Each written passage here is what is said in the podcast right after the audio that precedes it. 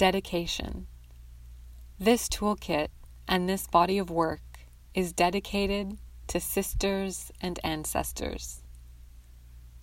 Sisters, a historically gendered term which I use here to refer to Black, Indigenous, people of color who are also women or gender diverse. They who have and continue to do the vast and disproportionate majority of the labor of dismantling harmful systems and reimagining healing alternatives.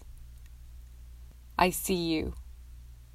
I see you not only surviving harm, which is plenty enough, but then also summoning the words and the courage to articulate it.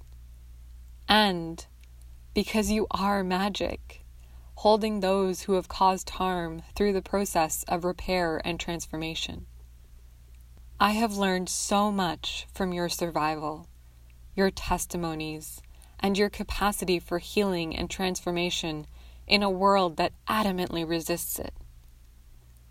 It is my hope that this work amplifies and resources the struggle in a way that allows you to rest and or resist with more ease.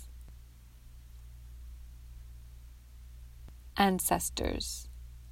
If my writing is a rumbling earthquake, you are the roots that connect this tree to the whispers deep within the earth and within our collective lineages that demand to be heard. I will forever be indebted to you for dreaming my liberation into existence and for surviving long enough to breathe life into that dream. Thank you. Thank you.